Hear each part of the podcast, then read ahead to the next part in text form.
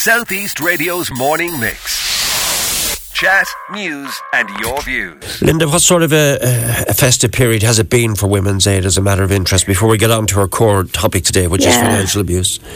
Absolutely. I think, you know, in terms of our own track record, in terms of uh, the service that we provide, um, mainly through the National Free Phone Helpline, um, this Christmas period, it has been extremely busy for us um, during the Christmas month, the, the month of December, um, which you know, you can't really predict that it's always going to be the busiest month because we know that women um, do their best to try and stabilise if it's possible for them to do that in domestic abusive situations or just try and keep things as normal as possible for children.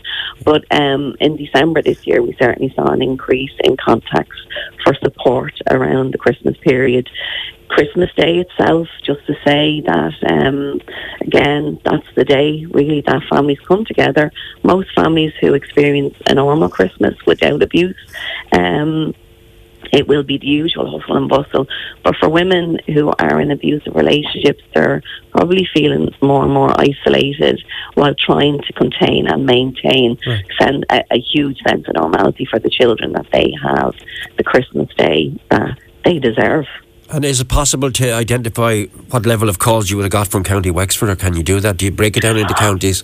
I not at this stage, Alan. I'm afraid um, we can certainly do that, but not not at this stage. Yeah, we have to run huge reports. I'm afraid.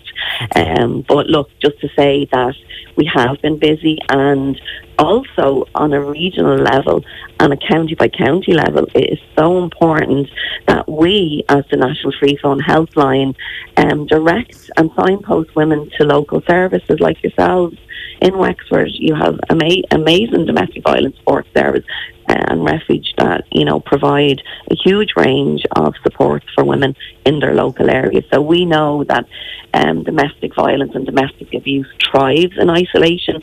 So the more people or more support services that women are aware of, the less likely they'll feel that isolation and feel more empowered to reach out and to feel that they can reach out because the support services are there for them. Let's get on to the main talking point financial abuse. What is it? Yeah. Financial abuse is, I suppose, a tactic of control um, outside of, as you mentioned earlier on, physical, um, emotional, coercive control and sexual abuse. So they'd be the main categories of abuse. It also includes financial abuse.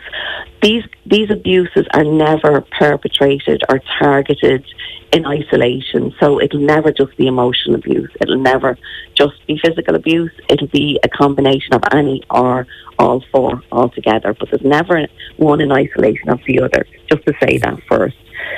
You know, I suppose there is a, a, a misunderstanding about um, abuse, that physical abuse is the only way of identifying that abuse is uh, is present in the relationship, and we know that it's not.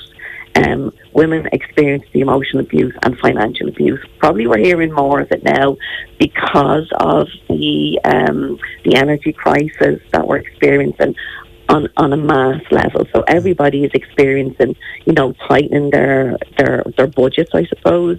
Um, maybe being more aware of not to use their gas at particular times. You know, being more mindful about how they use their washing machines, their dishwashers, etc., etc.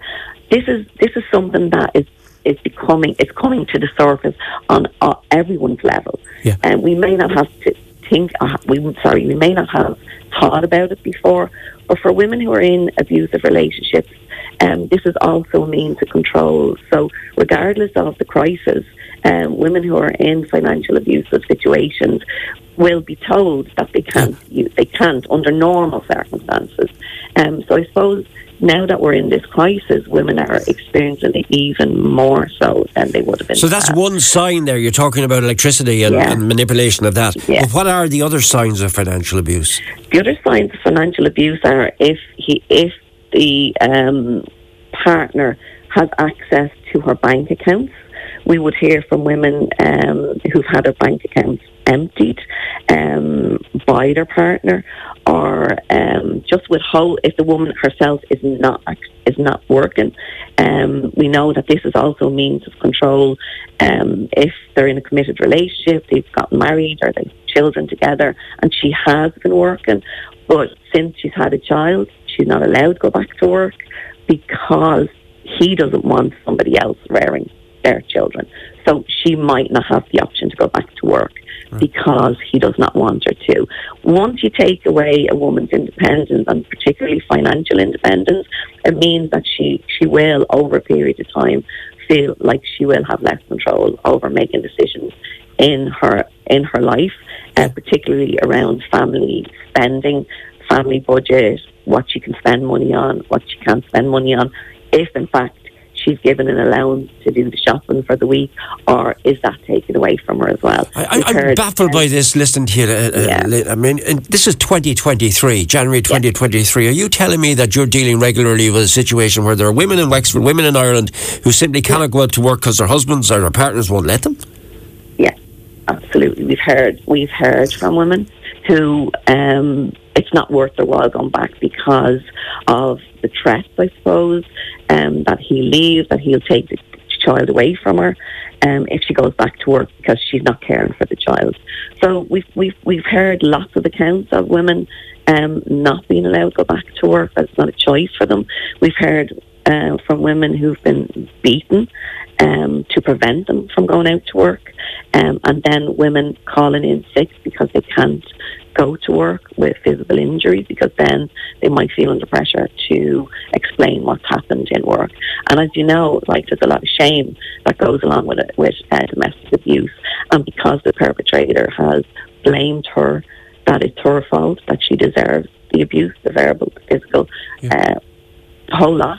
That she's, you know, over a period of time, I suppose, broken down in terms of her own internalizing of what he's told her. That maybe it is my fault, you know. So yeah. um, it doesn't happen overnight, Alan. It takes, you know, a long time to wear somebody down, to erode their self confidence and their beliefs, um, their, their own internal belief system of who they are as a person, as who they are as a role model, as a wife. As are, there also scenarios, Linda, where people disguise what they actually spend on, or women will, if they want to treat themselves to something. They'll disguise it in such a way that the partner or the husband doesn't know what they're actually spending the money on. Is that is that happening as well? I can't I can't say that I've heard that, but I think women really struggle around. It's not even stuff for themselves, but we've heard that women will struggle um, to kind of keep cupboards filled with food for children. So down to your very basic level I mean, I'm not talking about treats, we're talking about basic levels of survival on a day to day basis that women are really struggling. And particularly over the festive period, particularly if women are separated and, you know, he withholds maintenance. Um, there might be an additional hardship there for her. But look, it's not just around Christmas or December. It's happening every other single month of the year. Right. The long term effects of all of this are what?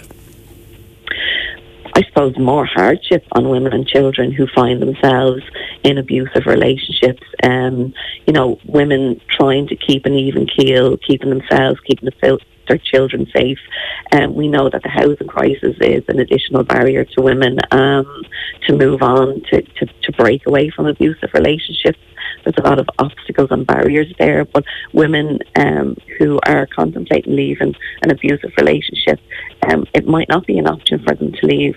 So that's why it's really vital that yeah. women know that number one, they're not on their own. There are specialist support services out there to to to support them, to listen to them, to try and um, give them information and signpost them to, to the specialist supports that are out there.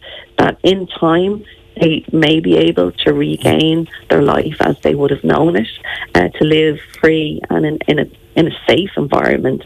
Um, but it's not easy, um, and yeah, I think that, that all we can hope for is that women are aware of the services, the services like our own National Free Phone Helpline, twenty four seven, um, that we're there to listen and support women um, as best we can. Southeast Radio's morning mix chat, news, and your views. Alan Corcoran.